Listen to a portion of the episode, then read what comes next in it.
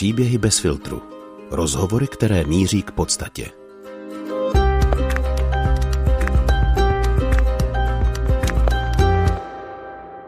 Představte si, že ztratíte paměť.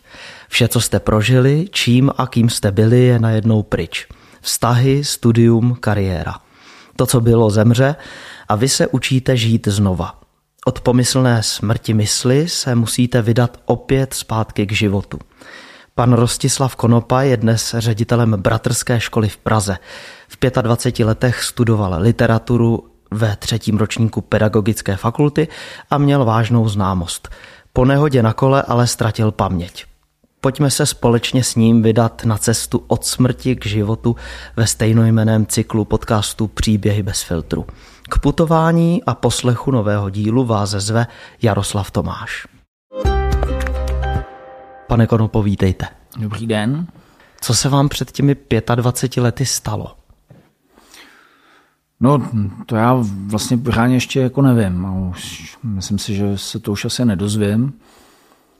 Já jsem, co jsem jako vysledoval uh, zpětně, protože asi po úrazu nepamatuju nic, ale, ale bylo mi tehdy 25 let, měl jsem rozstudovanou školu ve třetím ročníku a ten den jsem řekl mamince, že se jedu projet na kole, že mě trochu bolí hlava a um, že se jedu projet.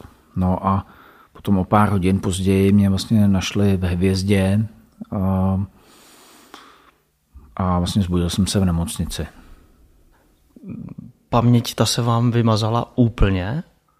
No, to, to, to vlastně je otázka, jako co to je úplně. Jo. Já si myslím, že že tam ta paměť jako neustále možná někde v nějakých těch zákulinách jako toho mozku je, ale, ale faktem je, že jsem nevěděl, jak se jmenuju, eh, nedokázal jsem poznat třeba věci, eh, nerozuměl jsem abstraktním slovům, eh, probudil jsem se v nemocnici, vlastně jsem se cítil Dneska, že, kdyby mi to, to, tehdy řekl, že jsem jako Marťan, tak jsem si představil jako Marťan. No.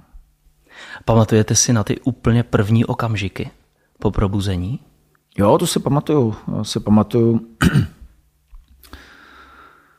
pamatuju si, že jsem měl uh, po úrazu nesmírně vyvinutý sluch, že to bylo tak extrémní, že jsem slyšel slyšel jsem tikot hodinek, v podstatě náramkových, vlastně přes celou místnost Slyšel jsem dokonce kapku vody, která protékala vlastně pod trubím a potom se rozpleskla o umyvadlo. A byl to jako něco, co se vlastně už jako nikdy potom jako neopakovalo. Ale ten, ten dojem, kdy jsem vlastně nabil vědomí a, a slyšel jsem vlastně úplně všechno. Jak jste se dozvěděl, že jste v nemocnici? Říkalo vám něco slovo nemocnice v tu dobu? Ne, to jsem, jsem pojem jako nemocnice neznal a to, že jsem v nemocnici, tak mi jako řekli, stejně jako mi řekli vlastně celou řadu dalších jako věcí, ale uh, nějak jsem tomu nevěnoval pozornost. No. Co vaše rodina, vaše blízcí, jaké byly ty jejich reakce?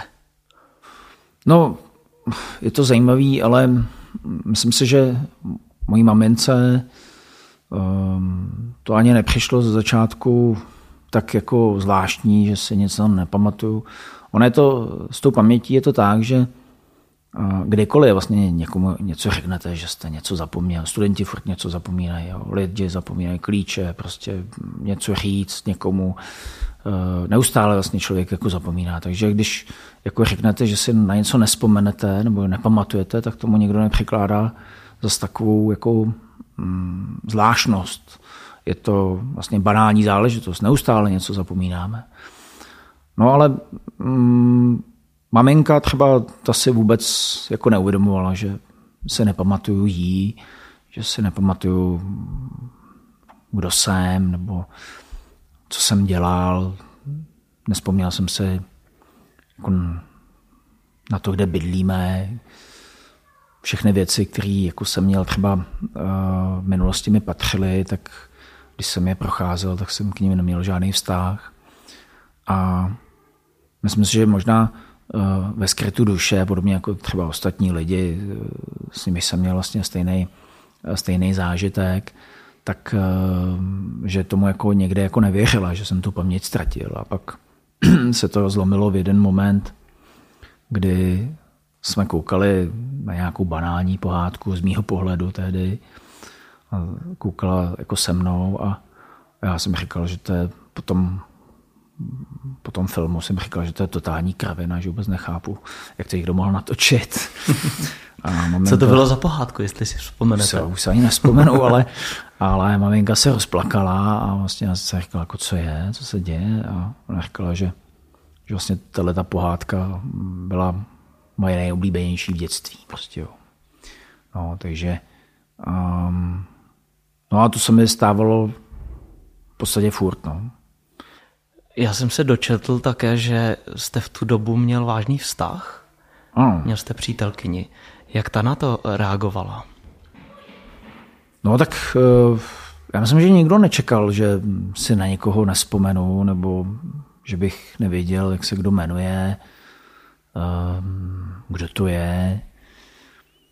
Ehm, my jsme, my jsme měli vlastně sedmletý vztah, který teda, co jsem se potom jako dozvěděl, tak nebyl jako úplně jako ideální, ale uh, jako těsně, těsně před tím úrazem. Uh, nicméně já jsem si z těch sedmi let vlastně nepamatoval vůbec nic. No. Takže i když tam byly nějaké pokusy o tom, to, na to třeba navázat, tak to bylo odsouzený k zániku. A byl rozdíl, když jste se potkal s člověkem, dám příklad třeba vaše maminka, vaše přítelkyně, anebo úplně s cizím člověkem, byl nějaký rozdíl třeba v tom, jak jste toho člověka vnímal srdcem, dá se říct? No, já jsem žádný srdce neměl po úrazu. Vůbec? ne, vůbec. Ale eh, to vlastně zní jako zvláštně, že člověk jako nemá srdce, ale já jsem eh, v té době vlastně jsem žádný srdce neměl, musím říct, jo, protože srdce, myslím, a jsem, bo respektive jsem o tom přesvědčen, souvisí s emocemi a ty já jsem po úrazu neměl, takže mm, proto jsem měl takový problém s abstraktními výrazy, jako je přátelství, láska, nenávist, mít, mít rád. Tohle všechno jako to mi působilo strašný potíže a jako v, v, zkoušel jsem se v tom světě nějak orientovat. Takže to bylo jako někdy dost komický, protože um, mým kamarádům jsem potom vlastně řešil vztahy na základě logiky a úplně to nefungovalo, protože já jsem prostě neměl ty emoce a oni byli plní emocí a já jsem to řešil logicky. No. Bylo to pro vás náročné chápat ty lidi okolo? Nebo to bylo pro vás naopak jednodušší? Ne, pro mě to bylo vlastně jako zajímavý. Já jsem v tom žádný komplikace neviděl. Já jsem se všem byl rychle hotový, protože jsem všechno posuzoval na základě jako logiky a logický jako řešení nebo racionální řešení je zpravidla mnohem jednodušší než jako emotivní. Že? Ale, ale když uh, se bavíme jako o vztazích, tak tam ty emoce prostě zákonitě jsou. No.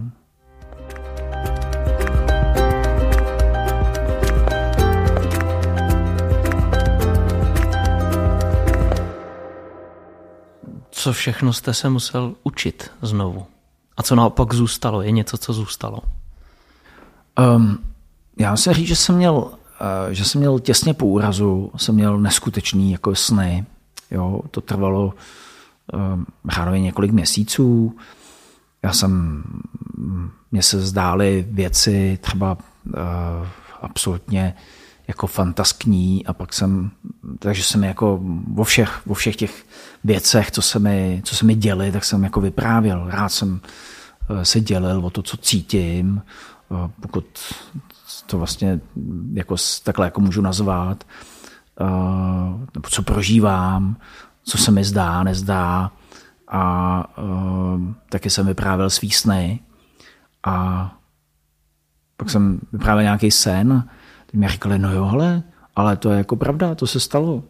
Já jsem řekl, aha, takže, takže fajn, takže, takže když budu spát, možná se mi prostě ta paměť prostě vrátí ve snech, jo. Takhle jsem nad tím jako uvažoval, že. No, ale mm, pak se mi zdály zase sny, který, uh, který vůbec byly jako vymyšlený, jo. Vím, že jsem se úplně vzbudil hrůzou s tím, že jsem pronásledoval v lese jako nějakou ženu, myslím, a teď jsem jí zabil, jo, prostě zahrabal v lese, jo, a říkal, ty jo. Tak teda jsem se zbudil úplně spocený, teď jsem přemýšlel nad tím, jak s tím naložit. Tak jsem říkal racionálně, no, tak já musím jít na policii se udat, že jo. Pak jsem si říkal, no jo, ale co jim tam jako na té policii řekneš? Jako, že si to zdálo? No budeš vypadá jako cvok, že jo. Prostě, takže uh, ten jako bezprostředně po tom úrazu prostě jsem byl uh, opravdu jako divnej uh, pro tu společnost a i ani se mi uh, ani já jsem se v tom necítil dobře, jo, protože mě spousta věcí jako přišla na logických, jo, když mi jako věci vy, jako vysvětlovali, co a jak jako funguje a co k čemu slouží, protože um, já jsem třeba uh, v nemocnici měl problém jako otevřít dveře, protože jsem si um, mě nenapadlo vzít za tu kliku. Jo, jsem prostě to neviděl. No a, a pak jsem byl třeba udivený, z toho jsem vlastně udivený dodnes, jo, že máme něco, co nazýváme chodník a parkují na tom auta. Prostě, jo. A vlastně ještě, ještě tam uděláme čáry, prostě, aby tam mohli parkovat. No, tak, takových věcí je víc. Jak dlouho ten návrat k normálnímu životu trval? No tak nevím, jestli hm, to je otázka, co budeme posuzovat za normální život, ale um, řádově asi nejintenzivnější byly první dva roky. No. No, a měl jsem Měl jsem tam období, kdy jsem i myslel na sebe vraždu, ale ne nějak jako, že bych, eh, že bych se nějak jako litoval nebo tak, ale říkal jsem si, že ten, um, že ta moje existence v tom světě je tak uh, pro to okolí jako náročná, že by to vlastně mohlo být jako správný řešení. Měnil se vám nějak uh, smysl života? Tak já nemůžu posoudit, eh, já jsem byl velice jako v, před tím úrazem uh, činorodý člověk, jo, takže myslím, že činorodý člověk jsem zůstal i jako po tom úrazu, ale možná ještě víc, že žiju ještě mnohem víc jako intenzivně, ale teď nechápu jako vaše otázku, jako, kam tím směřujete. Jestli myslíte jako z hlediska hodnot? Ano, z hlediska hodnot, no. Jestli... Jo, tak ale hodnoty, to říkám i dětem, že eh, hodnoty se mění vlastně s tím, jak člověk ehm, jak člověk směřuje vlastně ten svůj život. Že? To může být v určitých oblastech života nebo věku jako různý. Nemůžu samozřejmě říct, eh, jaký jsem měl hodnoty jako před tím úrazem, ale jsem chodil k Jaroslavu Foglarovi do oddílu, pak jsem prostě cvičil kung fu, třeba lezl jsem eh, s klukama jako po horách, eh, hodně jsem jako rád cestoval a v podstatě všechny tyhle ty věci jako mi zůstaly. No. Ten scout, tam teďka chodí to na moje děti. A ale jako skauti mi jsou stále sympatický. stále se cítím skautem. Jak to probíhalo potom, když eh, chodili za vámi lidé, které vy jste neznal? No to bylo úrazu? strašný, to bylo strašný. To musím říct, že to, to bylo jako, uh, to bylo, to bylo něco, co si myslím většina lidí vůbec eh, nedokáže jako uvědomit, že um, teďka na tom fungují vlastně sociální sítě. Že? Máte nějakou svoji bublinu a teď ani nemusíte ty lidi potkat. Spoustu těch lidí, který máte na Facebooku, tak někdy ve skutečnosti nepotkáte, ale nějakým způsobem s nimi komunikujete, máte společný třeba zájmy. A teď, když přijdete o tu paměť, tak je to je to podobné, jako kdybyste se ponořil do vody. Nevíte vlastně, kde se, kde se vynoříte. Jo? Mm, když potkáte někoho cizího a nemáte s ním nic společného, tak uh,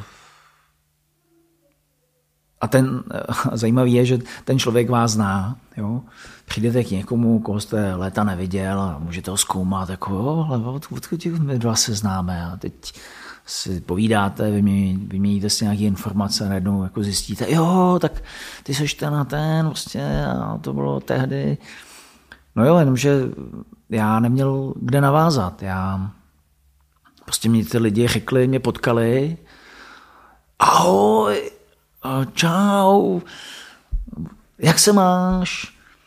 To jsem úplně nenáviděl, tuhle otázku. Jak se máš? Um, no a já vlastně tam stojím, že jo, teď mám před sebou někoho, kdo mě jako oslovuje, ale si pro mě je úplně jako cizí člověk. Jo. Takže ty, ty potkání jakoby s těmi lidmi uh, byly strašný. To, bylo, to, mě, to mě úplně jako ubíjelo, protože uh, jsem si musel pamatovat stovky vlastně lidí, dřív desítky, pak stovky lidí, se kterými jsem přišel nějak jako do styku a neměl jsem k tomu ty, tu historii. Ještě, ještě jsem nesnášel tu otázku, já jsem řekl jako poctivě, že jsem ztratil paměť, že si vůbec nepamatuju. A, a další otázka zněla, no jo, to je, ty se máš, to je dobré vlastně, jo, to je v pohodě. Jo. A vůbec e, nechápali tu hloubku, no, že tak když člověk e, zapomene já nevím, jak se zavazují kaničky, nebo co to k čemu slouží, prostě uh, nevíte, k čemu je záclona, prostě. A já jsem to měl jako hrozně intenzivní, že? protože potom v té nemocnici tam mě teda vyšetřovali tři psychiatři a to bylo komický, že? protože ten, uh, já jsem teda jako zapomněl všechno, ale paradoxně jsem měl po tom úrazu fenomenální paměť. Já jsem si pamatoval všechno. Jo, že jsem si, takže mi to způsobovalo i potíže jako s lidmi, protože uh, když mi někdo něco vyprávěl a vyprávěli mi dva lidi stejnou věc, tak každý to vyprávěl, jako jak to prožil. A já jsem potom říkal, no jo, ale tenhle ten to říkal takhle, no ale prostě tak je to a takhle nebo takhle, jo. A pak jsem měl ještě problém třeba s barvama, že jo, protože někdo řekl, že to je červená a ukazoval na něco, o čem jako někdo jiný řekl, že to je prostě jako taky červená. A přitom ta barva vypadala úplně jinak. Že? A já jsem nechápal, jak je možný vlastně, že lidi mají stejný název pro červeno, přitom existuje 50 odstínů tý červený. Jo. Vůbec jsem nechápal, jak se v tom jako orientují, jako, jak, kdo jako myslí jakou, jakou červenou. Že? Jo co takový ty pravidla, které jsou normálně nastavený v lidském životě, ve společnosti. Necítil jste se někdy trošku jako takový asociál? jsem se cítil, eh, jsem se cítil hned jako, hned eh, jako záhy, že jo, protože eh, mě vůbec jako nenapadlo, že bych měl třeba v tramvaji se zvednout a pustit někoho staršího. S tím mě to jako vůbec nedocvaklo.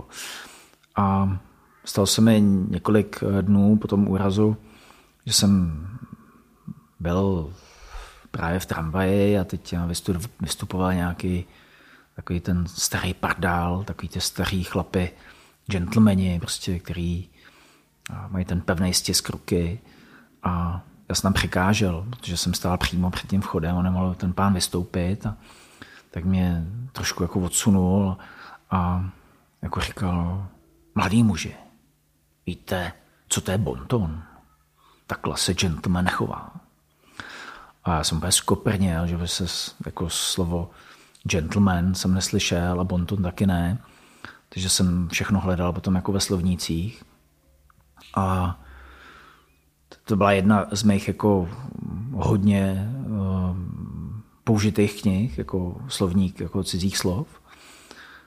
A mm, teď jsem jako hledal co to teda ten bonton je a zjistil jsem, že to je jako sada celých zajímavých jako pravidel. Jako. Sice některý nedávali logiku z mýho pohledu, ale, ale jako působily jako na mě dobře, takže jsem se snažil všechny, já jsem vlastně všechno, co jsem dělal jako po tom úrazu, tak jsem dělal intenzivně. Takže když mě lidi jako poučili nebo o tom, co jsou pravidla slušného chování, jsem se snažil být strašný jako, jako kladěs. Jo. A ty to způsobovalo ještě jako komický situace, že? protože mm, já jsem prostě nerozuměl třeba mm, jako symbolům a těm abstraktním jako záležitostem, takže když mi někdo řekl, že uh, jako chodník, nebo eh, respektive přechod pro chodce, že se tomu říká taky zebra, tak jsem v tom neviděl absolutně žádnou spojitost mezi tím, mezi tím koněm prostě a, a tím přechodem a stál jsem jako u toho přechodu několik hodin prostě a všichni ty lidi vlastně, co chodili, takhle stáli na tom přechodu, tak jsem říkal, dobrý den, taky jdete po zebře. no, takže z toho měli jako srandu, že jo. No, no a samozřejmě potom to, to bylo i jako absurdní i v tom, že, že prostě blikla červená, já jsem stál, že, jsem viděl, že na červenou se nechodí. Jo. Teďka pak jsem já začal jezdit do Indie, léta jezdím do Indie, tam prostě tam se nejvíc chodí na červenou. Že? Takže když se bavím o, o tom několika měsíčním třeba uh, období, tak uh, nejvíc, vlastně největší kladěz jsem byl vlastně potom. No.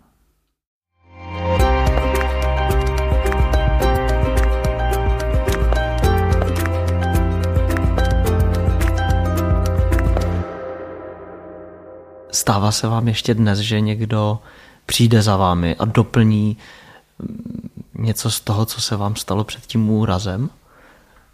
Nějakou no, vzpomínku? To už ani, ani ne. No, těch vzpomínek mám jako spoustu a tím, jak já jsem si psal jako denníky, tak spoustu těch věcí vlastně z, těch, z toho dětství jako tam mám jako zapsaných a už mám i podchycený vlastně lidi, s nimi jsem se nějak jako výdal, nevídal.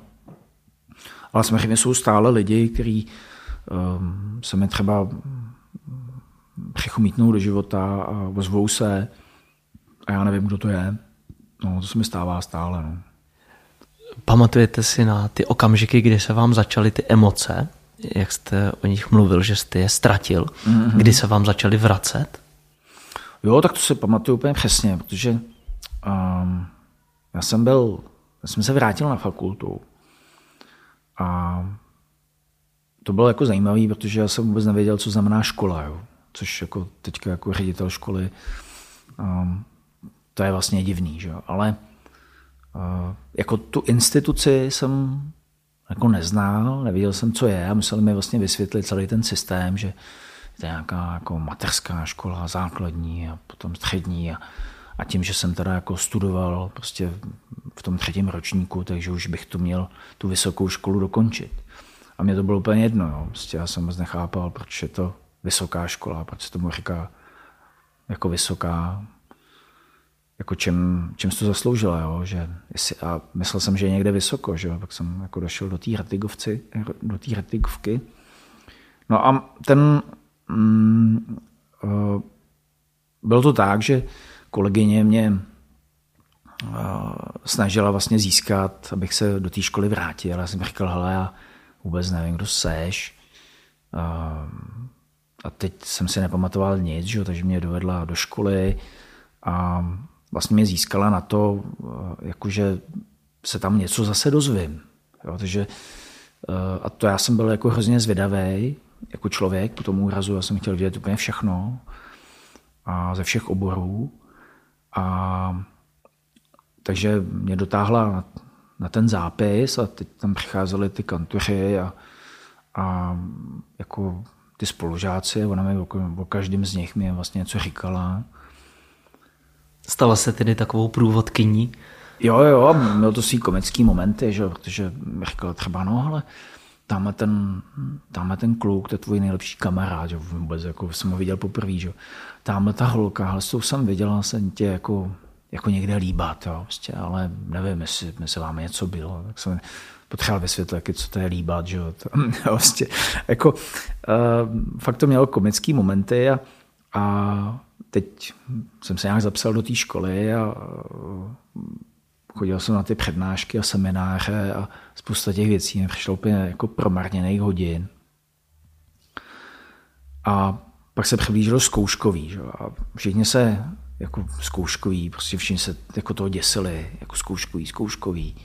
No to bude zase prostě a to a já jsem vůbec nevěděl, co, co po tím mám čekat. Jako říkal, hele, a co vlastně, o čem je ta zkouška, nebo co, jako, co, no, musíš naučit tyhle ty skripta, že jo, jak, jak jsem měl tehdy ještě tu paměť jako fakt výbornou, tak já jsem byl schopný se ty skripta vlastně naučit prostě slovo, slovo od slova, jo. A, a taky jsem byl poslušný, takže když mi někdo řekl, hele, uh, já jsem se zeptal, co se musím naučit a oni mi řekli jako skripta, já jsem se zeptal, co, jako, no všechno. Já jsem se naučil ty skripta i vlastně s tím rejstříkem zádu, že jo. A pak jsem dostal, uh, pak mě ale vyhodili od třech zkoušek, jako no, za sebou. Uh, a já jsem jako nechápal proč, protože já jsem byl ten, kdo uměl ty skripta opravdu na spaměť. Jo. Akorát jsem nedokázal poskládat tu odpověď, protože jsem věděl, že něco je na straně 62, něco na straně 128. No a, mm, a když, když to bylo, bylo to vtipný, že, protože pak vlastně ostatní šli slavy, já jsem šel s nimi třeba do hospody a oni řekli, tak nám prostě řekni, prostě, já nevím, stranu 68, prostě já jsem začal jako, no a tenhle ten, a, a ty si, ty si neudělal jako zkoušku, no.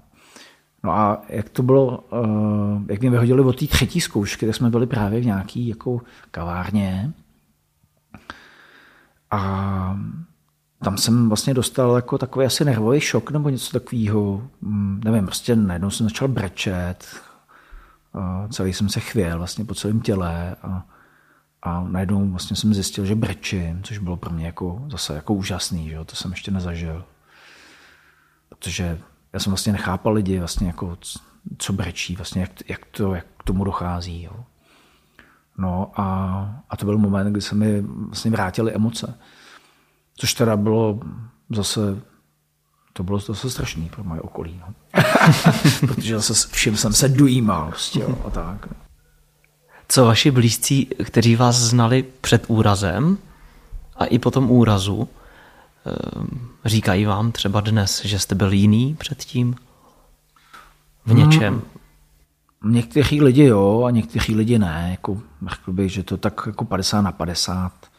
A připomínám to, myslím si, že je to taky tím jako zapomínáním, že obecně, čím jak je člověk starší, tak si vybavuje ty zásadní věci, které se mu udály. A, takže Nemyslím si, nemyslím si, že nějak zásadně. No. Samozřejmě, že mi jako lidi říkali, třeba jako maminka, že říkala, že jsem vyhazoval věci, které jsem měl třeba v oblibě, potom, jako po tom úrazu a že se mi změnil jako pohled na nějaké věci, ale mm, na tuhle otázku si nedokážu moc jako odpovědět. No. Úraz se vám stal v 25 letech a jestli se nemýlím, tak tři a 20 let od té doby uběhlo. Ano. Dnes. Cítíte se víc jako 48-letý člověk, anebo jako 23-letý muž? Já jsem vždycky tvrdil, že a, a, ještě, že to bylo jako vtipný, že, protože já jsem dodělal školu, a, tu jsem teda dodělal asi rok později, a, že nějaký věci jsem nestihl, že, ale nebylo to mm, nějak jako zásadní, prodloužil jsem si diplomku, a pak jsem šel vlastně učit. A vždycky jsem těm studentům říkal, je, to je vtipný, vám je 16 a mě taky. Jo, prostě jo. Uh, a byla na tom nějaká pravda? No já myslím, že jo, protože já si myslím, že věk je jenom číslo, jo. Prostě jsou lidi, kteří um, jsou schopní v 80 prostě vylíst uh, prostě nějakou horu a pak jsou je, já nemyslím se, jako že bych, eh, že by mě nějak omezoval věk. Nemyslím si, že by asi bylo teďka pro mě i tak jako zásadní, že jsem prostě ty věci ztratil. No.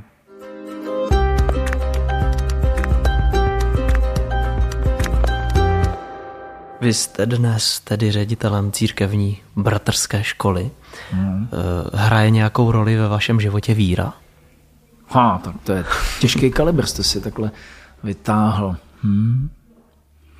No, je to, je to zajímavý. Já, mě když, eh, já jsem se přihlásil do toho výběrového řízení na, na ředitele školy, eh, o který jsem věděl, že jí vlastní eh, církev evangelická, tak mě vlastně ani hlavou jako neproběhlo, že by, že by bylo nutné, abych musel být, musel být věřící, nebo naopak, že by mě nějak musel handicapovat, že jsem nevěřící.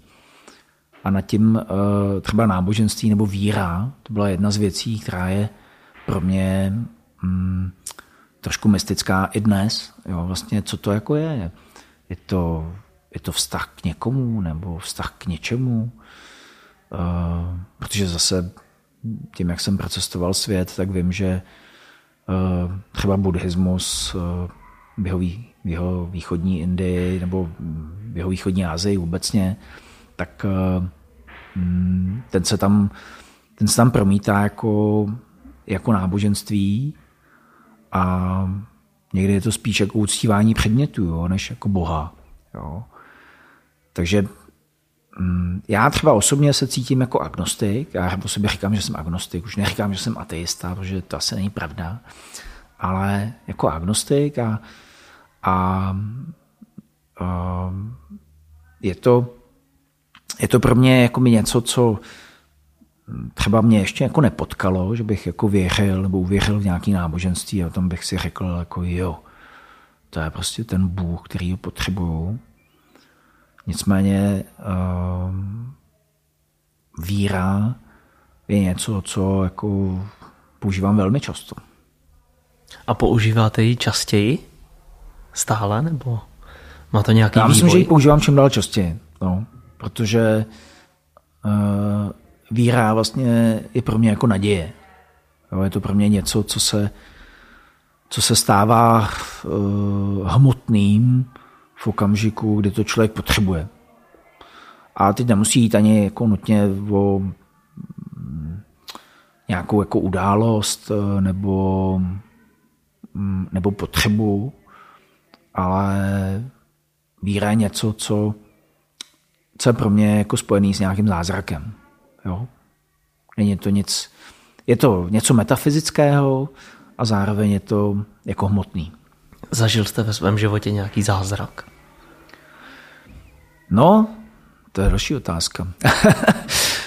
zázrak. Já jsem zažil, musím říct, že, jsem, že se mi stávají po úrazu zvláštní věci. Jo, že jsem zažil několik, třeba mm, někdo se s požárem nesetká Eh, jako za celý život. A já jsem třeba už asistoval u třech požárů. Jo, znamená, jsem dvakrát jsem vlastně tahal lidi, lidi z požáru.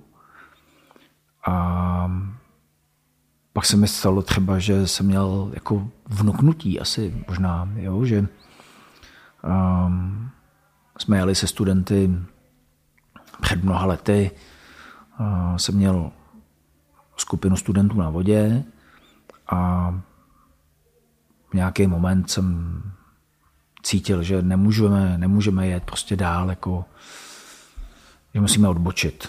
Takže jsem všechny narval jako do takového jako úzkého kurita vedlejšího a teď jsem za sebou jsem slyšel a byl jsem jako v tom velice důsledný. Jsem říkal, že úplně jsem jako řval vlastně na ně, že musí všichni prostě odbočit jako doleva a že není žádná jiná šance, že by jako jel někdo jako dál. A pak mě dohnal kamarád, který jako vlastně byl jako za mnou, dojel mě a teď jsme vyjeli takhle z, z toho koryta, koukali jsme na tu, na tu řeku a on říkal, co blbneš? Co se stalo? A jsem říkal, ale já nevím, já jsem měl takový divný pocit, ale jako fakt divný prostě. A teď jsme koukali na tu řeku a z něčeho nic, z té řeky, nebo do té do řeky vlastně spadl takový ohromný strom, prostě, který měl přes 20 metrů uh, suchý, prostě naprosto bez, bez jakýhokoliv varování, zapraskání. Prostě tam spadl, já jsem tam teďka představil ty, ty naše lodě, které by tam v tu dobu jako byly. Takže nevím, jestli to byl jako zázrak. Jo. A teď tam jako do toho koukali, ty, ty to viděli i ty studenti nějaký, že jo, prostě, kteří jako byli u mě a řekli, ty jo, podívej se, jsme mohli být mrtví. A jsem říkal, ne, vůbec ne. to je jako, ne, to bychom byli mrtví, pane učiteli. A říkal, no, nevím, možná jo, ale... No. Takže uh, jsou vlastně jsou věci, které bych mohl říct, že jsou pro mě mezi nebem a zemí ale nevím, jestli je to, jo, jestli je to nějaký, nějaký vzkaz, nebo co, co by to mohlo být. Jo. Říkám, říkám tomu nevysvětlitelné náhody. Když se dnes podíváme na tu vaši zkušenost, přinesla vám něco dobrého do života? Nebo to byla spíše komplikace? Jak se na to díváte s odstupem času? Hmm. Já si myslím, že mě to eh, donutilo dívat se na nějaké věci jiným způsobem. Jo. Uh, ono, když tu paměť nemáte, tak vlastně jste jako dítě. To znamená, já jsem v 25 byl jako dítě a uh, nejvíc jsem se rozuměl vlastně s dětmi. S dětmi a potom s lidmi, kteří byli třeba nějak psychicky nemocní, protože oni taky žili v nějaké jako bublině. A, takže s, s těmihle typy lidí vlastně jsem se jako bavil vlastně nejvíc. A pohled jako na děti, když se na něj díváte jako z pozice 25-letého člověka, je určitě jiný, než když jste 25-letý dítě, který vlastně sám jako hledá jako smysl. Um, takže v tomhle si myslím, že asi jo, že, že to rozhodně bylo dobrý. Dá Ale se... nechtěl bych to opakovat už, jo. Dá se říct, že vám to pomáhá ve vaší práci, tato zkušenost? Um, já si myslím, že jo, no. Jakože každý dospělý by někdy se, a my učitelé speciálně tuhletu, tuhletu uh, schopnost potřebujeme. My potřebujeme vidět neustále, jak to vidí to dítě.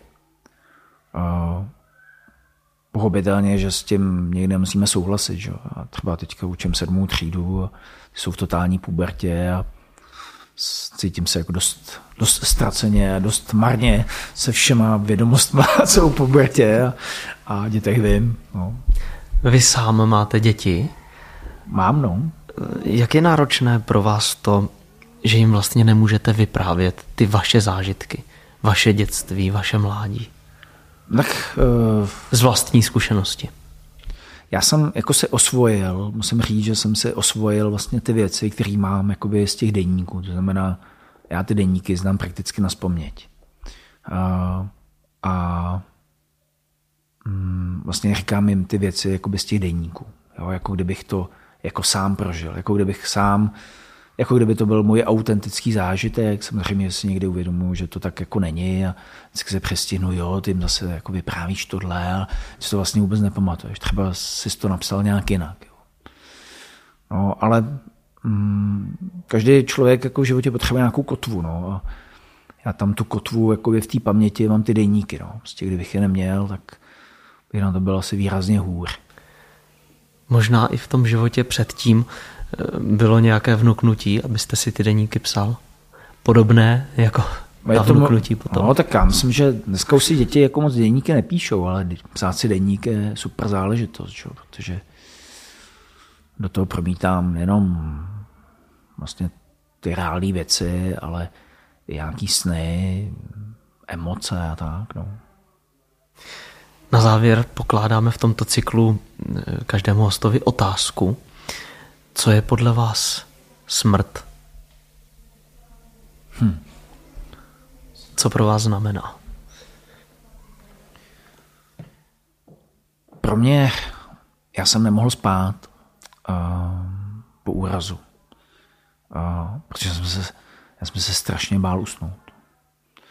Takže mě potom museli dávat vlastně nějaký prášky, protože jsem třeba nespal sedm dní v kuse. A pokaždý, když jsem usínal, tak se mi tak se mi zdálo, jako kdybych umřel. A měl jsem z toho velký obavy. A pak to nějak dešlo.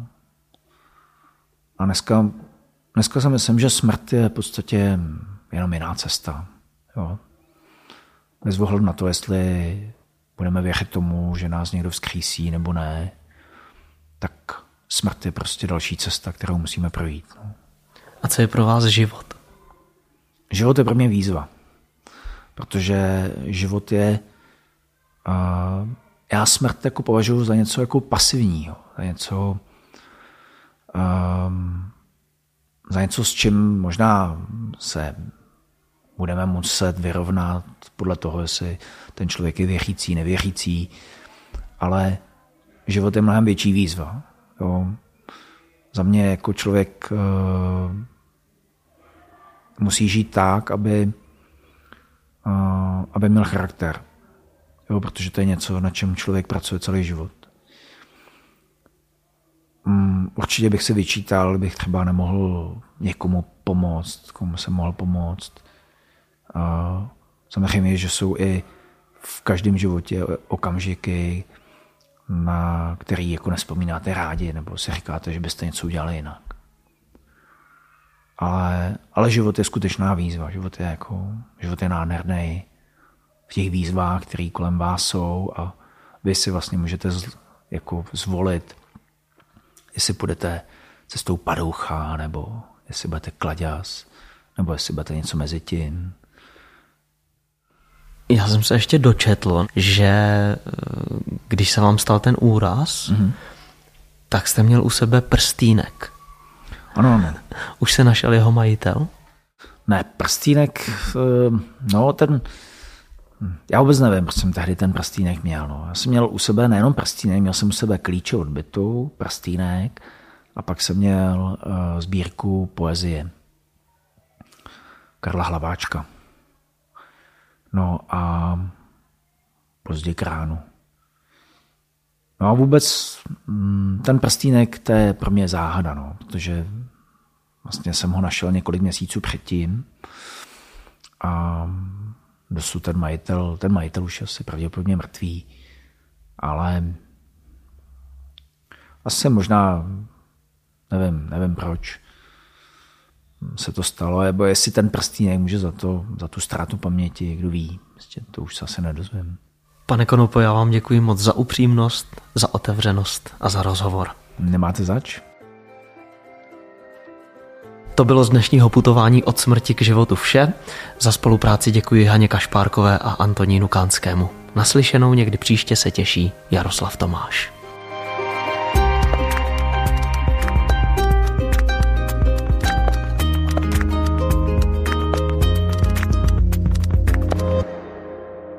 Bez filtru. O zásadních věcech otevřeně a bez předsudků. Najdete nás v podcastových aplikacích na Facebooku, Twitteru a Instagramu bez filtru pomlčka podcast. Chcete nás podpořit? Info na webu bezfiltrupodcast.cz